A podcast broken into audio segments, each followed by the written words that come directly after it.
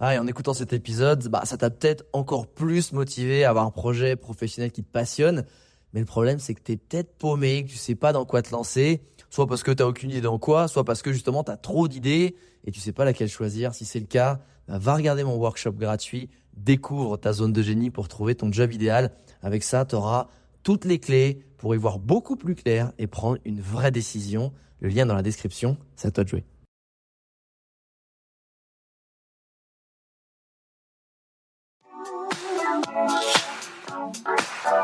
Les Entrepoteurs, c'est le podcast à la cool et sans langue de bois où j'invite un ami entrepreneur à partager tout sur son business. Prends un café et assieds-toi avec nous pour découvrir des infos qui normalement restent entre potes. Le but de ce podcast est de te montrer l'envers du décor de l'entrepreneuriat en toute transparence et honnêteté pour t'apporter un maximum de valeur ajoutée. Ici, on te parlera de productivité, de stratégie pour booster ton business, de création, de management ou encore d'optimisation des process. Et parce qu'être entrepreneur, c'est avant tout une aventure humaine remplie d'obstacles, on te partagera aussi les frustrations et les échecs. Rejoins le cercle des entrepoteurs si tu souhaites lancer ton business, faire décoller ton chiffre d'affaires, surmonter des difficultés professionnelles ou encore gagner du temps. Je m'appelle Alex Viseo, je suis coach et conférencier en personal branding et j'aide les entrepreneurs, CEO, freelance, indépendants, sportifs et artistes à promouvoir leurs talents pour se forger une e-réputation forte qui booste leur business.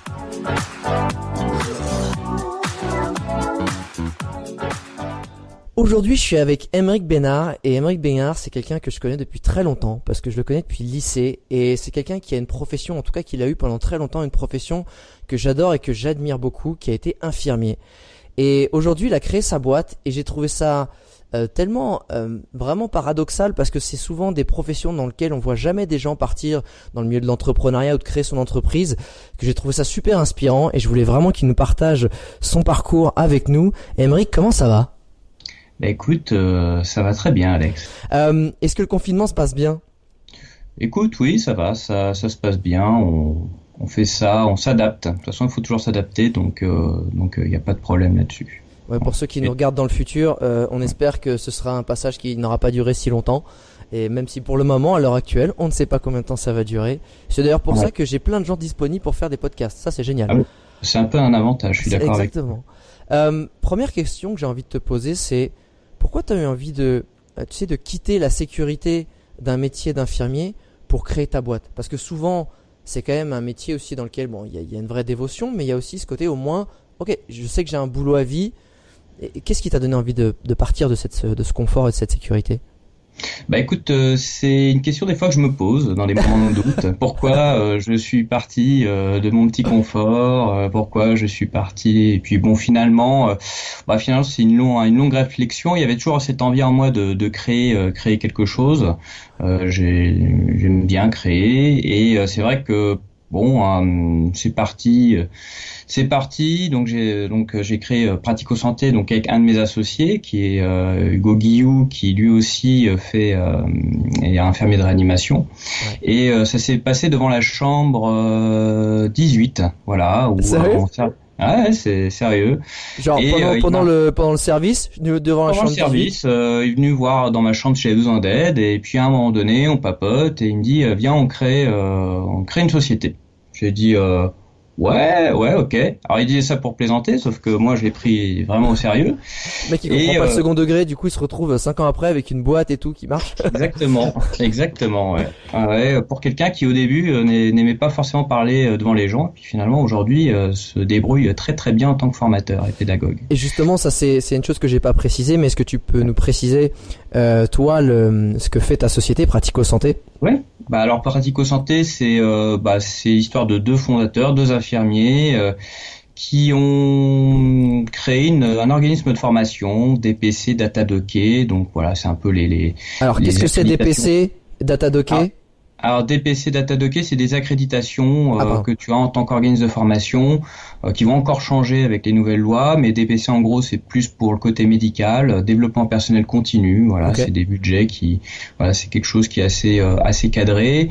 Et Datadocké pareil, si tu veux faire par exemple plus tard du conseil, du coaching, bah parfois tu devrais avoir du, du ce, ce, ce côté Datadocké qui va disparaître fin d'année, donc et qui va, on va faire un, ce qu'on appelle un le Calliope, mais on va pas aller plus loin. En fait, c'est pour pour en fait être avoir un organisme de formation, il faut avoir des certifications, c'est ça, pour pouvoir être encadré par l'État et avoir, j'imagine, certains financements pour les gens. Exactement, c'est exactement ça. Donc c'est un, un long parcours euh, de, de, créer son organisme de formation. Ah euh, D'ailleurs, je peux en parler hein, euh, brièvement. Donc, ah bah, vas-y. Ça m'intéresse en ce moment en plus. C'est très bien, vas-y. oui, non, mais... à titre perso. non, sérieusement, donc euh, au début, on se dit bah ok, on va créer une boîte. Très bien, on, la, on crée une boîte, SAS, euh, SARL. Est-ce qu'on se met tous les deux en auto-entrepreneur? Puis finalement, on prend SARL, voilà, euh, pour différentes raisons. Et puis ensuite, bah pour faire la formation, il faut être organisme de formation, donc on remplit les papiers pour ça mais il faut avoir fait de la formation avant aussi. Donc euh, c'est assez paradoxal. Donc il euh, faut prouver que tu as fait de la formation. Alors généralement tu fais une formation de 3 4 un peu gratuite pour euh, bah, des gens de, de ton entourage, voilà. quoi, qui te, qui te signe un papier sur l'honneur comme quoi Sérieux? Ouais. Ah ouais, ah sérieux, et ensuite t'envoies ça, et derrière, bon bah une fois que t'es organisé de formation, donc t'as un numéro. Est-ce que c'est payant? C'est un truc con. Est-ce que c'est payant de faire ce dossier-là? Ou est-ce que c'est juste beaucoup, de temps Non, c'est pas payant. Non, non, non. Ok. Bon après c'est depuis en 2016, mais non je me souviens pas avoir envoyé un petit chèque pour ça. Mais euh, non. Ça aurait peut-être dû, ça aurait peut-être fait accélérer les choses, tu sais. Peut-être. Non, et encore, hein, ça n'a pas été trop long. Hein. Ce qui est ah, long, c'est de remplir le dossier finalement. Euh, bon, quand je dis pas trop long, c'est quand même un ou deux mois. Donc quand tu crées ta société, ah. déjà un ou deux mois, ouais, ouais. Et derrière, après, tu enchaînes à avoir des d'autres accréditations, donc ce qu'on appelle des accréditations DPC. Euh, donc c'est développement personnel continu, c'est à destination des infirmiers, médecins. Et pareil, tu remplis un dossier pour que tu sois accrédité. Et ensuite, tu recrées des dossiers pour que tes formations soient accréditées. Voilà, donc ça c'est euh, c'est un long parcours. Pareil pour le Datadoc, euh, c'est tout un programme euh, que tu remplis aussi pour voir si c'est un programme de qualité, parce qu'il faut savoir que dans la formation il y a eu aussi quelques quelques ratés par d'autres organismes. Voilà. voilà. voilà donc, On a accrédité des gens qui fallait peut-être pas. Voilà, et donc il y a beaucoup de gens qui ont se sont servis de la formation pour peut-être s'enrichir personnellement. Donc c'est quelque chose qui est, c'est vraiment une des euh, un des corps de métier, la formation qui est le plus encadré par l'État, justement, parce que il y a eu de la corruption, il y a eu pas mal de choses, ou des gens qui disent ok, on va faire une formation, je sais pas moi, sur la réanimation, puis finalement on va faire du canoë avec. Voilà, il y a eu des choses comme ça qui. Donc du ah. coup c'est assez, euh, c'est assez cadré. Et en fait, ce qu'il faut comprendre, c'est que quand à ces accréditations là, les gens qui vont à ta formation peuvent recevoir des aides de l'État. Parce que si je dis, c'est ça? Parce que si je dis pas de bêtises et tu, tu me corriges encore une fois, c'est toi le pro. Euh, chaque société en France, en fonction de, de son CA, a un pourcentage et un montant donc euh, à reverser à l'État pour la formation, qui sont reversés à des grandes institutions qui derrière elles bah, injectent les fonds chez les personnes qui le demandent, c'est ça. Exactement, c'est les OPCO. Tout à fait. T'as différents. Ok, tu vois, voilà. Avant, on les appelait les OPCA. Maintenant, euh, avec la dernière réforme, c'est les OPCO. Voilà, qui se sont regroupés. Il y en avait euh, énormément, donc on, ils se regroupent petit à petit. Tu vois, t'as un OPCO euh, pour le, le, médical. Tu as un OPCO, je sais pas moi, pour pour les entreprises dans la mécanique et ainsi de suite. Mais ça veut dire pour les gens qui nous écoutent, qui sont peut-être en demande, en besoin de formation, parce qu'ils mhm. sont dans leur boîte, ils ont envie de se former sur des choses, il faut qu'ils contactent les OPCO pour avoir des financements, c'est ça, pour pouvoir payer leur formation? Exactement. Ou alors avec mon compte euh, maintenant, il y a, y a l'État qui a fait un, un, espèce de moteur de recherche qui s'appelle euh, mon compte formation. Ouais. Et euh, et disons que c'est euh, euh, bah tu peux voir combien tu as accumulé de sous et puis pour pourquoi ah. pas te, te, te, faire une formation. Par exemple demandeur d'emploi euh, des fois tu peux te payer une formation. Je sais pas par exemple monteur vidéo. Il y a des formations en continu de montage vidéo. Je crois que tu en avais fait peut-être une avant de, de te lancer ah non, ah non moi j'ai autodidacte. Oh, j'ai fait j'ai fait une formation gratuite YouTube Hein, ça s'appelle YouTube, c'est j'ai tapé, c'est parti. Non mais euh, moi aussi hein, j'en fais beaucoup comme ça. mais euh, c'est vrai qu'il y a, y a des euh, il y a des formations pour t'apprendre à faire du montage sur deux trois jours ouais, ouais. et tu peux te servir de ce budget là pour bah pour apprendre à faire ces formations. Voilà. bah, pour apprendre le montage. Oui. Et il y a un truc que je me suis hum, justement, c'est une question que je me posais, c'est dans ton process de création. Euh, de mhm. société, vu qu'encore une fois, t'es pas le genre de mec qui est sorti d'école de commerce, euh, t'as pas non plus, dans, t'es pas né, t'es pas entouré d'un vivier d'entrepreneurs, en tout cas pas du tout à ce moment-là. Euh, quelles questions tu t'es posées qui ont été utiles dans la création de ta société et la mise en place euh, de, de ta boîte? Et ensuite, j'aimerais te poser, et ça on y reviendra après, mais mhm. quelles questions tu as peut-être oublié de te poser et que tu aurais aimé te poser à ce moment-là? Donc on va commencer par la première, c'est quelles questions utiles tu t'es bien posées et qui ont vraiment permis d'avancer là-dessus? Alors déjà, bah, tout simplement les accréditations. Comment je fais pour les ah. avoir, premièrement. Euh, avant de créer la boîte, les questions que je me suis posées, c'est est-ce que je suis légitime aussi de, ah. créer cette boîte-là? Alors c'est-à-dire quand c'est de la service de la formation. Donc euh, comment moi, en tant qu'infirmier euh, standard, de euh, réanimation quand même, attention. De réanimation, oui, mais tu sais, la formation, ça reste de la pédagogie et comment on en est arrivé ah. là, c'est par rapport à des rencontres aussi, euh, voilà, des, des, des, belles rencontres. Euh, et hum, c'est-à-dire, fait, comment Qu'est-ce qui s'est passé dans ces rencontres en fait? Bah, ce qui s'est passé, bah, je vais te donner un exemple. souvent, une fois, j'étais à un congrès. Euh, et euh, il y a un Américain qui était là, euh, qui avait besoin d'aide pour un, donc le docteur Ogino, hein, que je salue s'il m'entend. Hi, hi docteur Ogino, parce qu'il est américain, on peut pas lui dire salut. Ouais, exactement. donc, euh, donc, il avait besoin d'aide en fait pour monter euh, son stand de simulation durant ce congrès. Et je t'avoue, ce jour-là, je sortais, je crois que je sortais de nuit, j'avais faim, euh, j'avais pas envie de le faire, et j'ai dit allez, on y va, c'est pas grave, je suis un mec sympa. Je vais lui filer un petit coup de main. Je lui fais un coup de main et puis à la fin il me dit ouais super tu sais le côté américain très friendly euh, viens je t'emmène chez moi à Philadelphie tu viendras faire notre programme de simulation euh, tout ça en réanimation sur l'ECMO j'ai dit ouais super ok euh, bien sûr ouais, comme d'habitude tu te dis t'as souvent des mecs qui, disent, qui te disent ça puis finalement tu les t'en entends plus jamais parler, sauf que lui, bah, il m'a vraiment envoyé une invitation. Ah ouais. je suis parti euh, quatre jours à Philadelphie. Ah tu y allais Putain, mais ça je savais pas. Ah c'est vrai, tu y ah, allais. Ah ouais, et euh, ça c'était euh, au moment où j'étais dans la création de ma boîte. Ouais. Et donc, euh, il me dit, viens, euh, je vais te montrer notre méthodologie, euh, nos simulations. Donc, j'ai passé quatre jours là-bas. Wow, génial. J'étais un peu stressé parce que mon anglais n'était pas euh, non plus au top à l'époque. Et donc, du coup, je me suis inscrit à Wall Street English, là, Institute, pour essayer de le perfectionner. je me suis maté des VO à tir larigot sur sur différentes plateformes. de voilà. Et en fait je suis arrivé là-bas, les gens étaient super sympas. J'ai découvert une méthodologie d'apprentissage qui était extraordinaire. Yes. Et je me suis dit, mais attends, il faut que je fasse ça en France, quoi. Puis tu sais, c'est à l'américaine, il y avait le show. Euh, euh donc mon associé, euh, pareil, euh, on l'a envoyé là-bas aussi. Ah yes. Ouais, ouais. Alors lui, c'était pas à Philadelphie, c'était à Atlanta. En fait, si tu veux, ils avaient un programme de 4 jours pour des novices sur euh, ce qu'on appelle la circulation extracorporelle. Donc, c'est ce qu'on appelle l'ECMO. Voilà, c'est une technique de réanimation euh, assez particulière. Hein. Ça peut pas lier le poumon ou le cœur. Ouais. Et, euh, si tu veux, pour le, il y a pas vraiment, il y avait pas vraiment de programme à part des programmes théoriques euh, par rapport à ça. Ouais. Et donc, euh, on est arrivé là-bas et là, il y avait des novices qui apprenaient ça. On se dit bon, c'est quand même particulier l'ECMO. Comment ils vont apprendre Et en fait, au bout de quatre jours, les mecs, ils étaient, ils étaient au top parce qu'ils avaient commencé déjà par la, la pratique avant la théorie. C'était assez rigolo.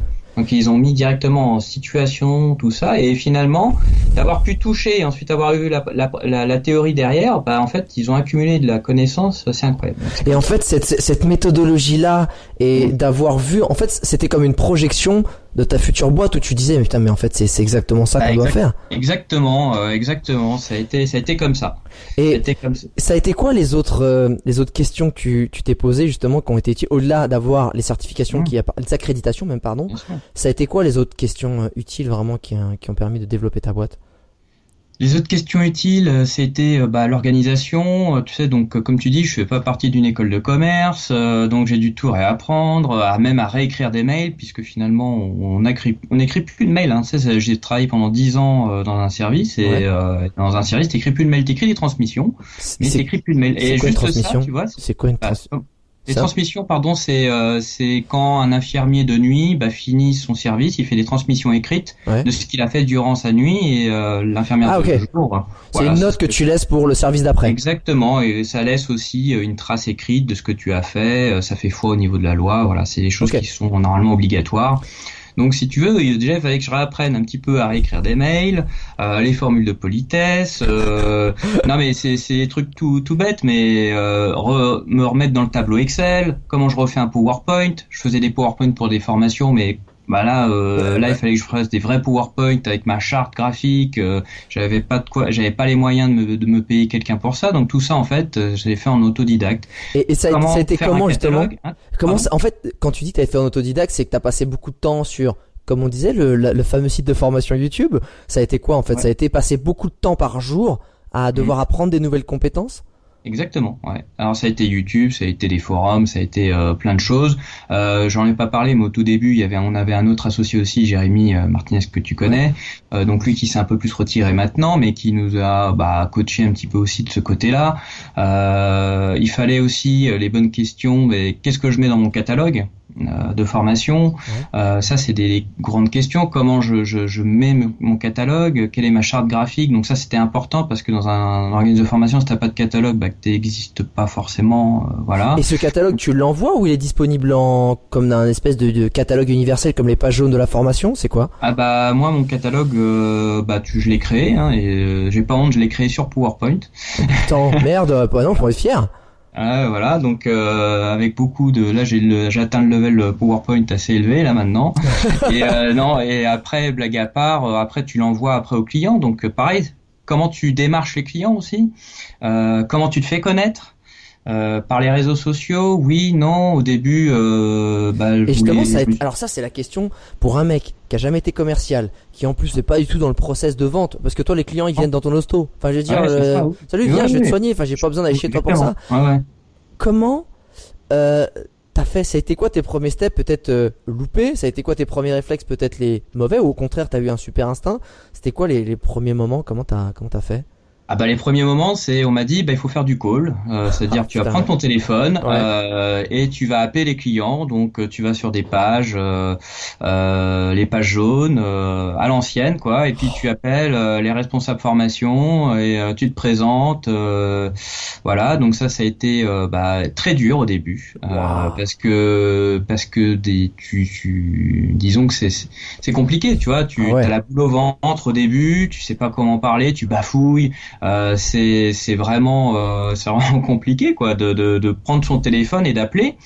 Euh, tu je faisais si tu veux tu vois je faisais des trucs tout bêtes mais des fois avant je me faisais un peu de méditation c'est-à-dire je veux fermer les yeux je me disais bon allez ok t'y vas t'es le meilleur tu dis ton speech tu dis ton speech et ensuite après t'y vas voilà donc c'était comme ça que je me préparais Ah, ça a euh, été ça qui t'a permis vraiment de, de, de sentir un plus ou tu te, tu te surmotivais avant en fait. Ah oui, il fallait que je me surmotive. C'était, euh, tu sais ce que je regardais comme euh, comme euh, comme film, c'était euh, le Loup de Wall Street. Ah, énorme. Ok. Euh, ouais, le Loup de Wall Street, euh, parce que euh, bon, euh, je dis pas qu'on maintenant on est, on est le Loup de Wall Street, hein, pas du tout. C'est juste pour, je voulais savoir comment les mecs ils se motivaient. Tu voyais au début, c'était un peu en mode euh, 300 quoi, tu vois. Ouais. Et je me dis, Ah, bah ouh. attends, faut mon courage à deux mains, il faut que j'y aille. Enfin, ça c'était, ça ça a été compliqué au début. Ça t'a pris combien de temps entre le moment où, comme tu dis, putain, j'ai passé un coup de fil, tu raccroches, tu dis, mais mon dieu, mais qu'est-ce que j'étais nul, et un moment où tu dis, eh, pas mal, tu vois Combien de temps il s'est écoulé? Bah là, euh, j'ai créé ça en 2016. En 2017, vraiment, ça s'est lancé, le temps d'avoir les accréditations. Ouais.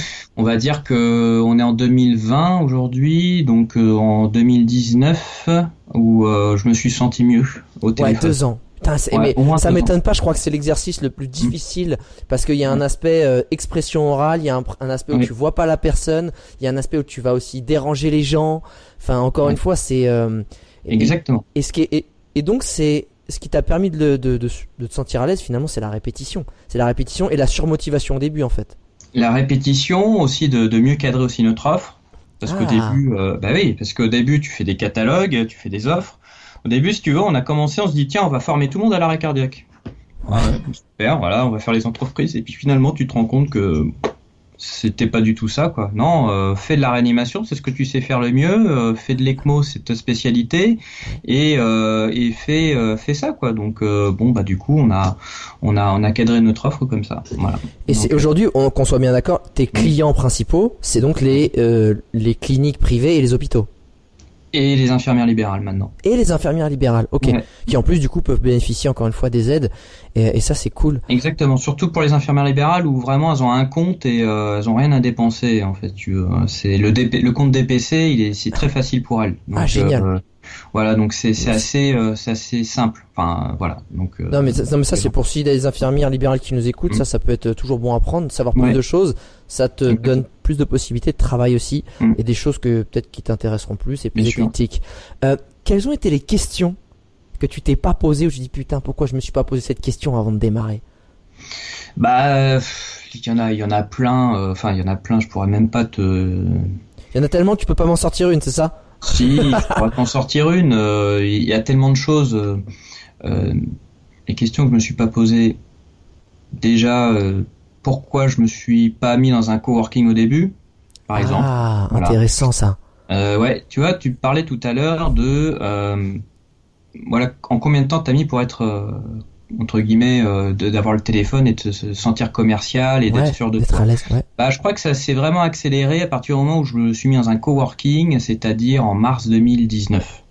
Euh, au début, j'ai travaillé beaucoup de chez moi. Euh, ouais. J'allais des fois dans les cafés pour essayer de sortir un peu. Et euh, bah il y a un pote qui m'a dit bah viens dans mon coworking, euh, c'est super, viens sur mon plateau. Et puis dans le plateau t'avais euh, t'avais de tout quoi. Il y avait des commerciaux. Et puis j'observais beaucoup. Moi j'aime beaucoup observer. Ça c'est un, un truc que, que j'adore. Et euh, bah, je voyais en fait que ceux qui réussissaient bah, c'est ceux qui décrochaient le téléphone quoi. Donc euh, donc ça m'a mis si tu veux un peu de confiance en moi. Je suis dit allez ok, ça m'a donné une dynamique.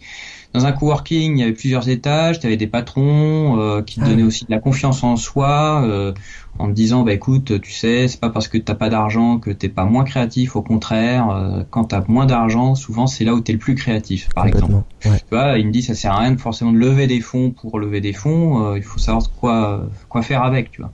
Donc c'était c'était des choses comme ça qui euh, m'ont mis en fait, si tu veux, plus de confiance en moi et c'est vrai que j'ai j'ai commencé à être plus sûr de moi à partir de ce moment-là. Et tu vois, c'est intéressant ce que tu dis dans le coworking. Ça veut dire que t'arrivais quand même à avoir régulièrement, j'imagine que c'est pas non plus tous les jours, mais des conversations avec des gens et du coup des gens qui ont des postes totalement différents et du coup ça t'a enrichi?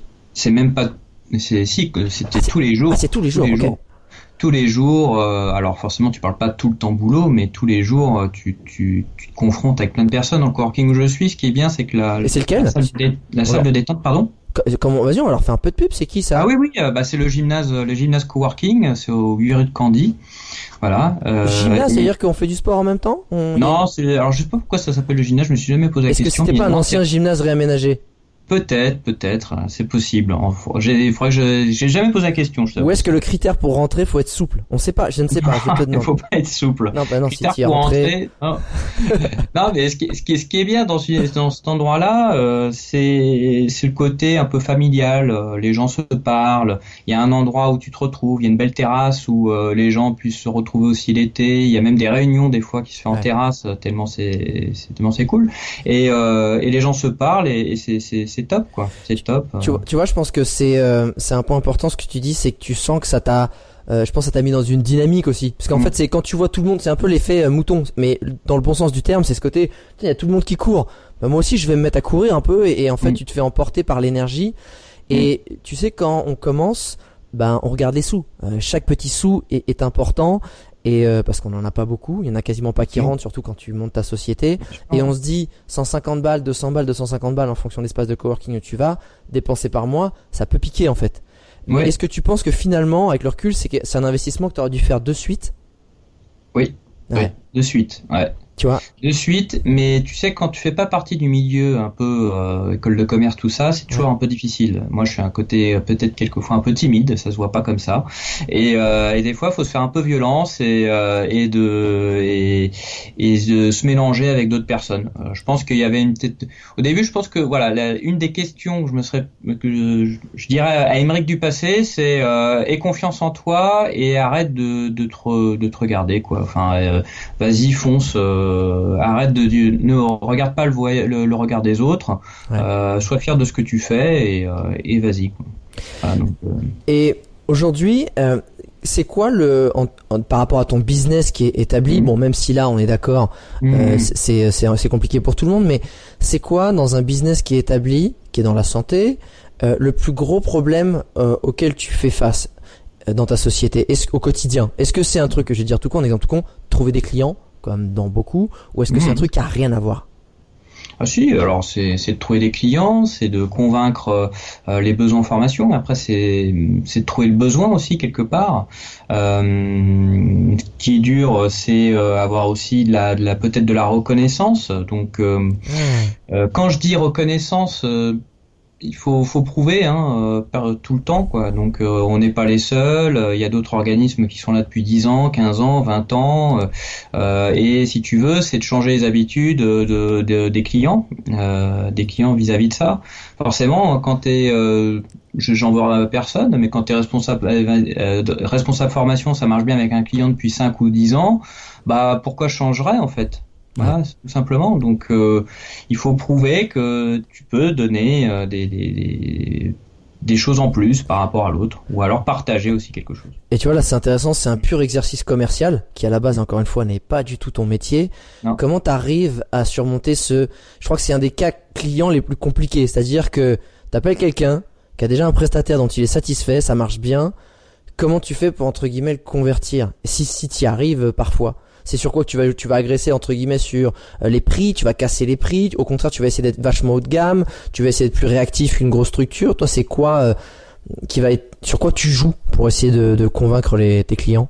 Alors je joue pas forcément sur les prix. Bon après tout est négociable. D'ailleurs ça ça fait un des choses, une des choses où parler d'argent c'était très difficile au début pour moi par exemple. Ah ouais. quand t'es infirmier tu, parles pas d'argent. En fait. Bien sûr. C'est très difficile. Euh, comment je fais? Bah écoute on essaye de se distinguer par autre chose. Par exemple euh, on a créé euh, avec euh, l'entreprise Medusims, Care Sims et la SFETD un jeu vidéo euh, sur la prise en charge de la douleur à destination des, des, des infirmiers. Un jeu vidéo c'est-à-dire, euh, c'est en Call of Duty, euh, non, Serious Games. Ah, en plus, c'est vraiment la mode, ça, pour ceux qui connaissent pas. Est-ce que tu peux nous expliquer ce que c'est que les Serious Games? En plus, c'est génial que t'en aies créé un. À quoi consiste le tien? Alors, Serious Game, en fait, ça, ça, a plusieurs euh, significations. C'est-à-dire que tu peux euh, soit faire euh, ce qu'on appelle des escape games en, en, grandeur nature. Serious Game, c'est jouer en étant sérieux. Ça veut tout rien dire, si tu veux. c'est un concept marketing stylé, mais qu'est-ce qu'on met dedans? Ouais, non, mais c'est bien, c'est dire, ouais, Serious Game, mais qu'est-ce que qu'est-ce que tu mets dedans? Alors généralement, c'est des jeux peut-être interactifs. Hein. Serious Game, ça peut être tout simplement là, tous les deux, on fait un, un webinar ou un call, euh, call, conf et on va faire, je sais pas moi, question pour un champion. Ça, c'est du serious game et tu vas apprendre en même temps. Euh, ah. Nous, ce qu'on a fait, eh oui, c'est pas que du jeu vidéo. On met serious game parce qu'on parle souvent de jeux vidéo dedans, mais il y a, y a plein d'autres plein d'autres significations. Euh, ce qu'aujourd'hui, ce qu'on a fait, ce qu'on euh, on dit, c'est des simulateurs médicaux numériques. Voilà. Euh, ah donc en fait ton jeu vidéo, enfin le jeu vidéo de ta société, hmm. c'est pour faire des simulations en fait, des formations que j'ai bah, un, briefing, j'ai un briefing. Euh, tu lis le briefing, voilà, vous avez tel patient en charge, je lis mon dossier patient. Derrière, j'ai 15 minutes, euh, non 30 minutes là dans le jeu où on a qu'on a euh, pour euh, soigner mon patient et baisser la douleur. Et dedans, tu peux faire plein de choses. Tu peux le reperfuser, tu peux l'interroger, tu peux ah discuter avec lui, refaire son pansement. Et derrière ça, et là c'est le plus important, et c'est ce que j'ai appris aux États-Unis aussi, et, aussi à Poitiers, parce que j'ai été à Poitiers aussi me former pour le, débriefing. Euh, ah D'ailleurs, s'il y a des infirmiers qui m'écoutent, je vous conseille vivement la formation du docteur Ario sur le débriefing ou même son, son livre qui est euh, extraordinaire. Voilà. Donc pourquoi le débriefing? En fait, le débriefing c'est 48 voire 47% de la formation. Ah ouais. ah ouais, c'est à dire que tu vas faire des choses, mais si on t'explique pas pourquoi, ou si tu prends pas conscience de pourquoi tu as fait euh, ces choses-là, bah en fait euh, ça a aucune signification. Tu l'as fait, très bien, t'as oublié. Euh, si t'as fait une bêtise, bah t'as fait une bêtise. Mais si tu prends conscience que t'as fait une bêtise et pourquoi tu l'as fait, bah tu vas plus la refaire. Si tu veux, je prends l'exemple du du, du, gosse qui va prendre euh, un, un, cube et qui va essayer de le mettre dans un rond, bah il va se dire bah non ça marche pas, bah c'est pas grave, il a fait une erreur, c'est top. Euh, il va se rendre compte que bah le cube ça rentre dans un carré, point, c'est tout. Et Et est-ce que c'est c'est intéressant ce que tu dis, tu, le feedback finalement, c'est un peu le feedback. c'est un, feedback. C'est le feedback. Est-ce que toi, en voyant la puissance que ça avait dans euh, tes formations et dans le secteur médical, c'est mhm. quelque chose que tu t'es réappliqué en interne, en process interne dans ta société? Je dis une connerie. Euh, ah, euh, T'es es allé euh, faire une formation dans X établissement avec mhm. toi ou avec ton associé. Est-ce que du coup derrière, tu réappliques le truc à te faire un feedback de dire ça ça a été, ça ça a été pas, ce qui vous a permis de vous améliorer, ou au contraire, tu as peut-être pas encore fait ah si si, on le fait très souvent en fait. Euh, ah. euh, par exemple, on fait beaucoup de démonstrations dans, dans des simulations, dans des congrès. Euh, et on, avec mon associé Hugo, quand on va aussi dans les hôpitaux, on se refait toujours un feedback. Qu'est-ce qui a été, pas été, euh, quel mot je dois utiliser, tu vois, tu ou alors des, des tics de des tics en faisant tu vois des choses comme ça. voilà, donc et ça c'est des feedbacks. Est-ce que j'ai été bon, moins bon, tu vois, par exemple, on a fait un webinaire il y a pas longtemps. Euh, on s'est fait un feedback derrière avec mon, associé. Euh, et bon, euh, il y a des choses où j'ai pas été forcément au top. Enfin, et il fallait que je comprenne pourquoi, pourquoi j'ai pas été au top à ce moment-là.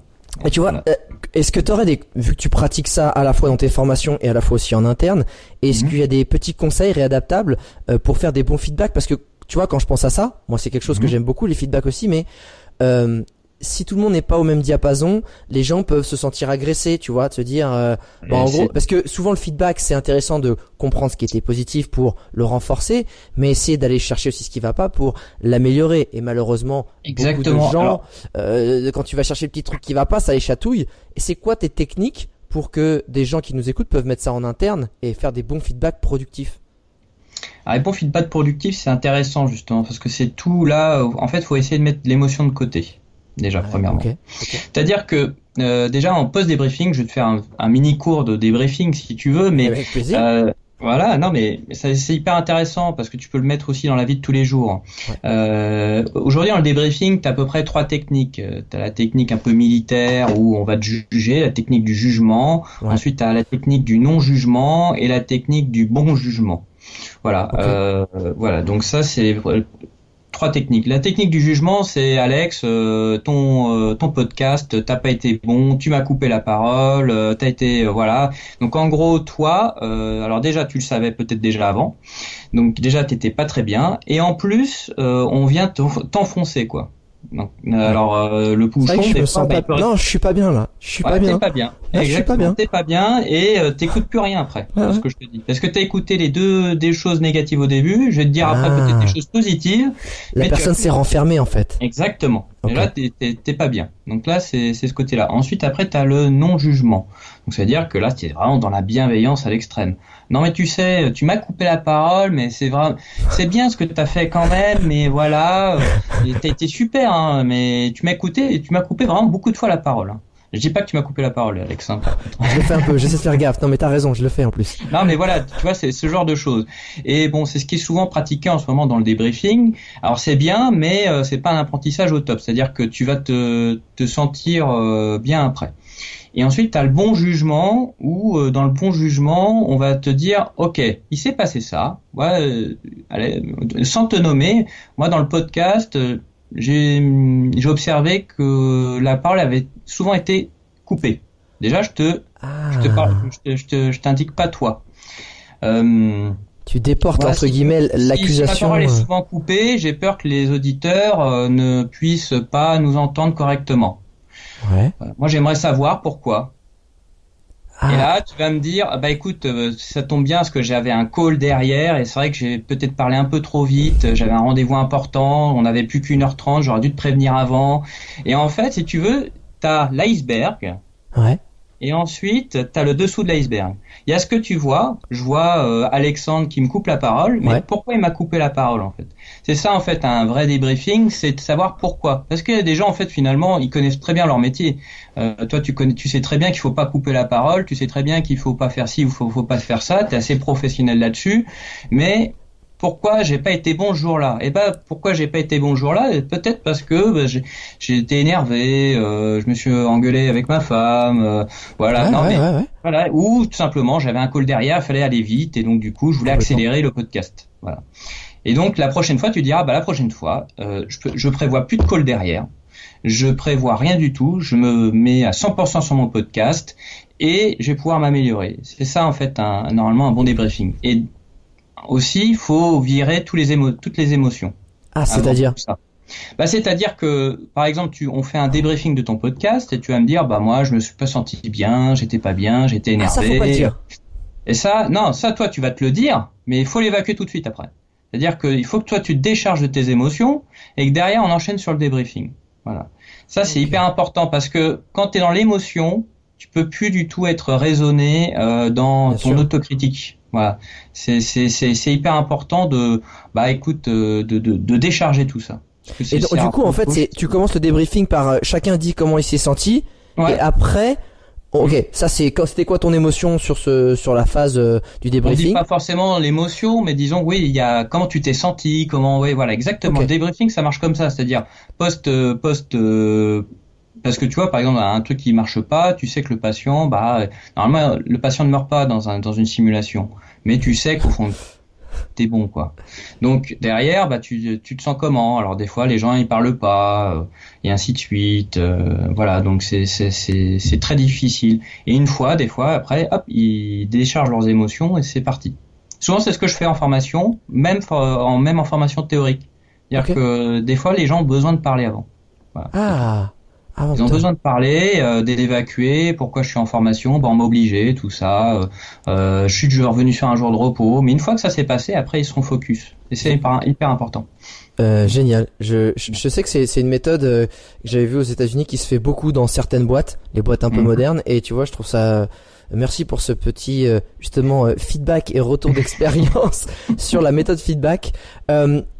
Euh, ça, ça m'amène une question, je vois que tu en parles avec beaucoup de passion, mhm. et, ça m'amène la question de qu'est-ce qu'aujourd'hui tu préfères dans ta vie d'entrepreneur? On viendra après à ce que tu aimes le moins ou ce qui est peut-être le plus compliqué, mais là, à l'heure actuelle, dans ta situation, c'est quoi ce que tu préfères dans, dans cette vie-là? Ce que je préfère, c'est transmettre. Voilà. Ah. Euh, oui, c'est pour ça que j'ai fait de la formation. Euh, ce que je préfère, c'est transmettre et de pouvoir donner ce que j'ai accumulé avec mes dix ans d'expérience. C'est juste génial. Alors que ma meilleure satisfaction, c'est à la fin d'une formation, parce que je suis aussi formateur au-delà d'être euh, le, le, le, DG. Hein, ouais, ouais voilà. C'est c'est surtout de, de dire à la fin, bah voilà, mais mais euh, les formés, bah ils ont appris quelque chose aujourd'hui. Ils ont appris, ils ont plus de confiance en eux. Et c'est donner aussi de la confiance à, aussi à un corps de métier qui en a grandement besoin.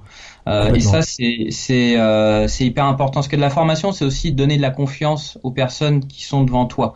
Au-delà d'apprendre une technique, au-delà de, de, de tout ça, mais c'est surtout de leur dire, bah voyez, vous avez vu, vous êtes capable, vous avez compris. Hein, vous n'êtes pas plus bête que, que qu'un autre. Euh, on va reprendre et une fois que ça, à la fin, tu as la feuille de, de satisfaction, ce qu'on donne des feuilles de satisfaction pour savoir justement où est-ce qu'on a pêché ou pas pêché. Ouais. Euh, euh, eh bien, bah quand les gens te disent que c'était génial, tout ça, bah c'est une des super enfin une des meilleures récompenses quoi. Et pareil quand on prend euh, des formateurs, parce qu'on envoie aussi des formateurs, parce qu'on fait pas tout, hein, on a des formateurs, on en a à peu près une quarantaine, et, euh, voilà des formateurs indépendants qui sont encore dans le métier, et quand tu les envoies et que derrière il y a le retour en disant super formateur pédagogie, bah c'était hyper satisfait. Donc c'est à dire que tu donnes quelque chose en fait. On a été utile. Voilà, c'est ça qui me qui je pense que la première chose qui me qui te vient, c'est ça bien, c'est ça. Et est-ce que au-delà de euh, déjà, je trouve, enfin, bah du coup, ça t'a plutôt bien choisi ton métier. Est-ce qu'au-delà du, dans ton quotidien même, c'est quoi que tu préfères dans ta vie d'entrepreneur, au-delà de l'activité, mais tu sais, dans, dans le quotidien en tant que personne, c'est quoi que tu préfères dans la vie d'entrepreneur? Bah, c'est c'est de créer, c'est de toujours se poser des questions. Alors des fois, ça peut être lourd aussi, hein. C'est euh, tranchant parce que. Ah ça, il y a des nuits qui sont plus courtes que d'autres du coup. Ouais, ouais, exactement. Ouais, Non, et puis après, c'est euh, c'est aussi euh, la vie de famille, mine de rien, euh, derrière. Ouais. parce que parce que tu sais, bon, avant moi je travaillais en 12 heures, je travaillais les week-ends, je faisais des nuits. Euh, là, d'être entrepreneur, c'est du travail du lundi au vendredi et un petit peu le week-end de temps en temps. Mais si tu veux, ça me permet d'avoir euh, d'avoir équilibre. Exactement mon équilibre. Et ça, euh, alors je, euh, j'essaie de m'appliquer ça le week-end, c'est de pas travailler. Ou très facile, hein. Ah, c'est pas facile. C'est pas facile. Ouais, je sais, mais c'est hyper important de couper avec euh, la semaine euh, que t'as passée, hein, quand tu te lèves à, à 7h, 8h, que tu reviens à 19h, 20h, donc euh, c'est des grosses journées. Bien sûr. Bon, derrière, faut aussi savoir euh, lâcher la soupape. Alors il y en a, ils vont faire du sport, tout ça, et moi je retiendrai. Euh, alors c'est pareil, c'était aux États-Unis, mais là c'était en voyage euh, tout à fait par hasard à New York avec, avec, ma femme. En fait, on était dans un Starbucks et il y a un mec qui travaillait sur un Apple. Il, a, il a vu qu'on parlait français. C'était un Français qui s'était exilé. C'était un mec qui avait hyper réussi. Enfin, il avait réussi sa vie. il, il, était au top, quoi. Et il m'a dit, je te donne juste un conseil, Émeric. reste Enfin, profite de tes enfants et de ta famille. Ça, c'est le seul truc. Work hard, play hard. Voilà. Voilà, c'était le, le, Et c'est, mais non, mais c'est, en fait, je trouve ça très fort ce que tu dis parce que euh, moi, c'est quelque chose que j'ai, euh, c'est aussi un métier passion que j'ai. Mmh. Et euh, une des choses les plus dures, en fait, c'est que vu que tu aimes, bah tu, mhm. c'est comme un truc, tu une gourmandise, tu sais pas t'arrêter. Sauf que même une gourmandise, bah à force d'en manger, tu auras une crise de foie et tu pourras même plus du tout en manger après à cause de cette crise de foie et tu vas devenir intolérant ou des choses comme ça.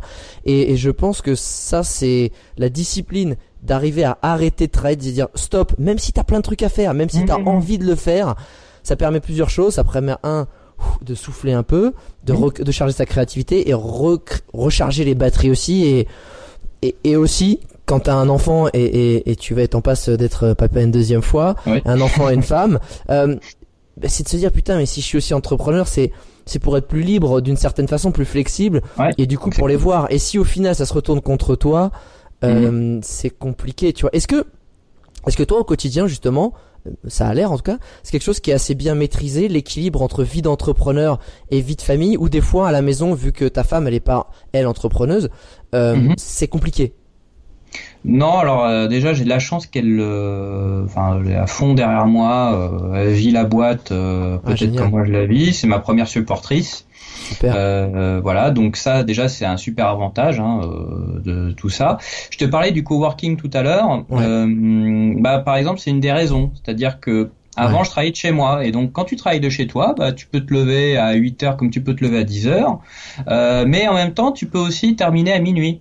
Tu vois exact, ce que je veux dire? Exact. Euh, et t'arrives pas à te dire bah tiens il faut que je mange. Euh, voilà donc ça c'est très compliqué, c'est de se donner vraiment euh, euh, le film qui, qui, qui a rien à voir avec l'entrepreneuriat, c'est The Legend. Euh, je suis une légende là, avec euh, Will Smith qui se donne en fait une, une routine. C'est, je pense qu'il est important d'avoir une routine. Donc le coworking, ça m'a permis d'avoir ça, c'est-à-dire que je me levais le matin, j'allais au boulot et ensuite bah, je partais le soir et je savais que j'étais plus au boulot après. C'est-à-dire que tu vois, j'avais même retiré mon, mon bureau à la maison. avant le poste, euh, avant le, avant le confinement, hein, pré-confinement. Et, ouais, donc euh, là j'en ai remis un, mais si tu veux, c'est hyper important, je pense, de, de se donner euh, ces triggers parce que tu peux vite en fait euh, bah, péter les plombs concrètement. Moi je pense. C'est non mais je, je suis 100% d'accord et c'est vrai que moi qui bosse de la maison et qui vais pas dans les espaces de coworking, je suis totalement dans ce problème là en fait, euh, quand ton cerveau, quand t'as fait un trajet, en fait, c'est comme si t'avais changé de mode. Tu sais, mhm. c'est comme quand tu vas au sport. Ah, bon bah, tu vas au sport, tu te mets en mode euh, sport. Quand tu vas voir les copains, tu vas prendre le métro, tu vas voir les copains. Et mhm. dans ta tête, t'es déjà en train de te préparer. T'as 10, 15, 20, 30 minutes. Bon, si ça Paris, c'est 45 de mhm. trajet pour se, se conditionner à se dire, ok, tout, là, on rentre à la maison et et c'est quelque chose que que moi je je fais pas parce que bon bah il y a pas si longtemps j'étais rarement chez moi donc c'était pas très grave. là c'est quelque chose qui va faire que je réintègre et quand tu me le redis c'est euh, c'est en fait, je vois que c'est vraiment super important.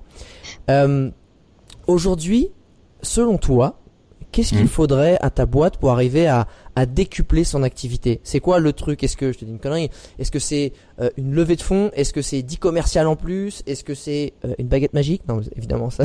Hmm. Mais qu'est-ce que ce serait?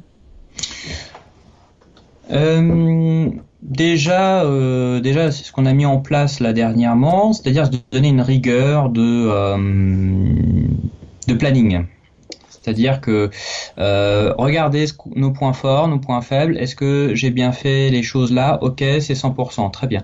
Euh, je dis n'importe quoi. On veut développer nous euh, la gériatrie, les formations en gériatrie. Où on en est? Bah là, on en est, on en est, on est dans le rouge. Bon, bah il faut qu'au moins dans les trois mois ou dans les six mois qui arrivent, on soit dans le orange, voire dans le vert. Pour qu'on puisse après le développer. Euh, voilà, donc c'est des objectifs, je pense, qui, qui, sont importants de se donner, une feuille de route. Euh, ah donc ça, c'est c'est. À combien de temps t'estimes ta feuille de route pour justement qu'elle soit efficace? Un an, ok. Un an, euh, voire ouais un an. C'est-à-dire qu'on se donne du janvier 2020 au décembre 2020. Alors bien sûr, la feuille de route a peut changer par rapport à plusieurs événements, mais voilà, ça arrive. Euh, mais voilà, donc c'est c'est tout ça euh, qu'on se donne. Et deuxièmement, pour qu'elle puisse exploser, je pense qu'il faut une force commerciale aussi, euh, voilà, de, pour qu'elle puisse exploser. Voilà. Une force commerciale et oui, peut-être un peu plus d'argent, mais ça pour diffuser le catalogue en masse.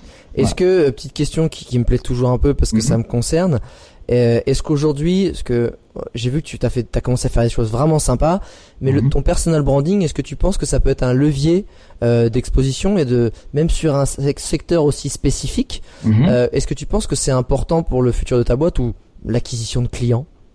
Ah bah oui, bien sûr, bien sûr. Ah, est-ce, comment tu toi l'imagines et, et qu'est-ce que tu penses que ça peut t'apporter? Le personal branding, c'est bah, ce qui ce qui peut m'apporter, c'est aussi de la visibilité. Euh, on parle des réseaux sociaux souvent. Euh, moi, je voyais beaucoup ce que tu faisais. Hein. Je t'observais de très loin. Comme J'ai vu, tu me mets à l'analyser. T'es un, un, petit pervers, quoi. C'est ce qu'on appelle ça. Exact, exactement. non, mais c'est hyper important parce que tu vois, au début, euh, quand on a commencé à faire un peu les Instagram euh, de notre société, d'autres sociétés, euh, c'est pas qu'ils se moquaient de nous, mais ils disaient ah bon. Euh, ah moi j'avais remarqué qu'il y avait des, des, des, des, infirmiers sur Instagram et sur Facebook aussi. Finalement, euh, il s'est avéré que bon bah euh, ce qu'on faisait, euh, bah c'était pas mauvais.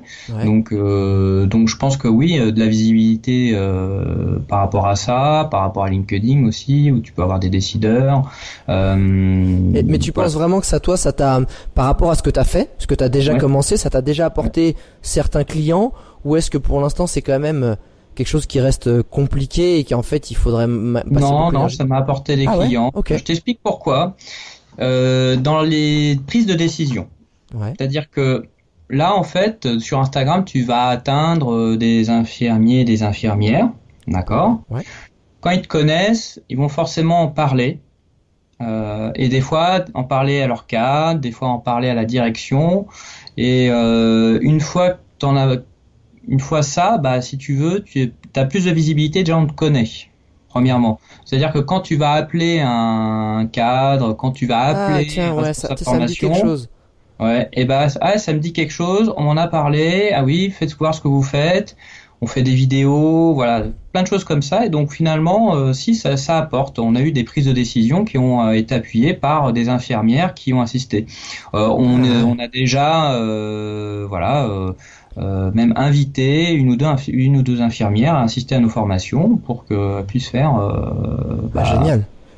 Elle a aussi communiqué là-dessus parce que finalement l'avantage c'est que ça vous rend, ça met un visage sur une société, ça rend le truc beaucoup plus friendly sur quelque chose qui est mm. quand même euh, super sérieux, super pompeux. Enfin, je veux dire quand même là c'est de l'AREA, euh, c'est quand même et et de se dire que tu vas passer un bon moment entre guillemets en formation tout en apprenant des choses, c'est un peu comme ça que vous vous positionnez aussi.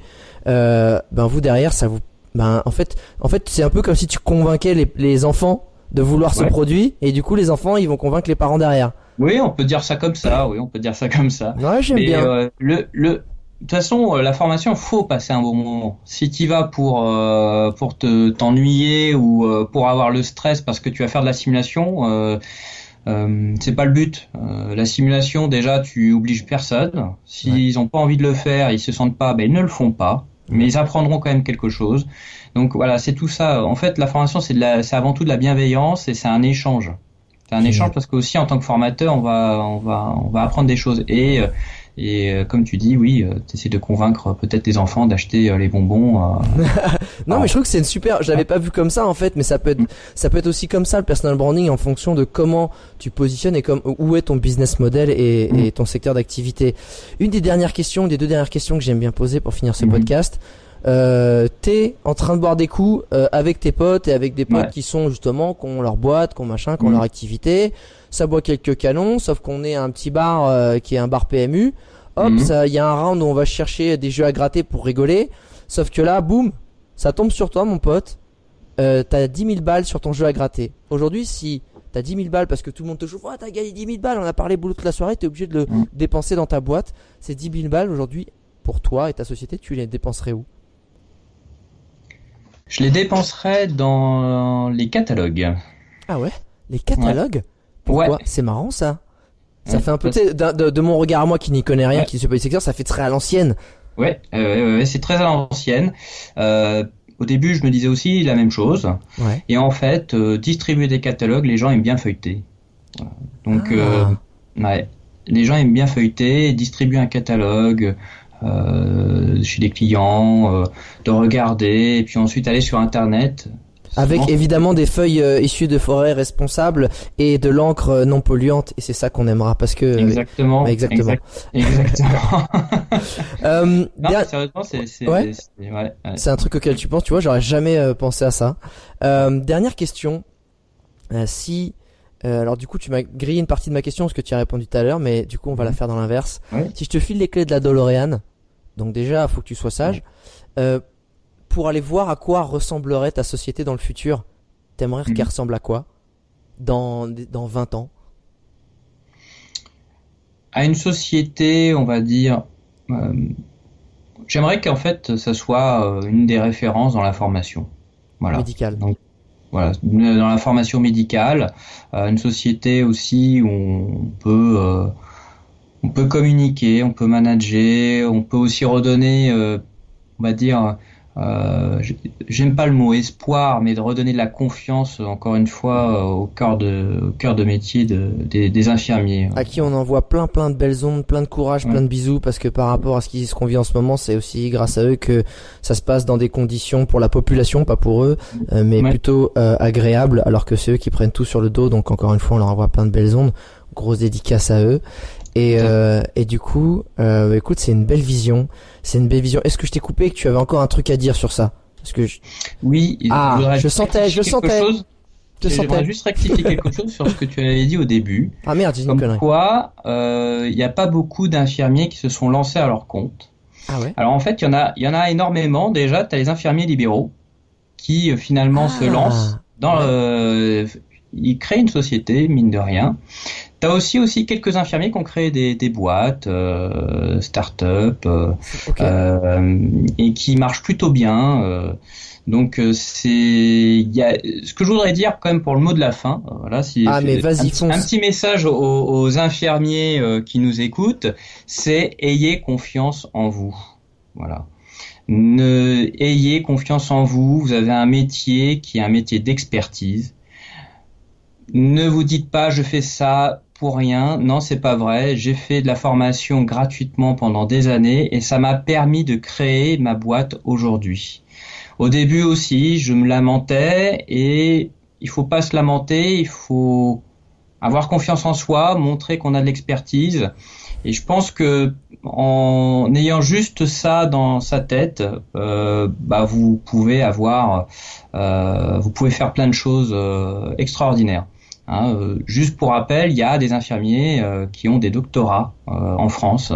Il y en a pas beaucoup, mais ça commence et voilà. Donc, ayez confiance en vous. Voilà, c'est surtout ça.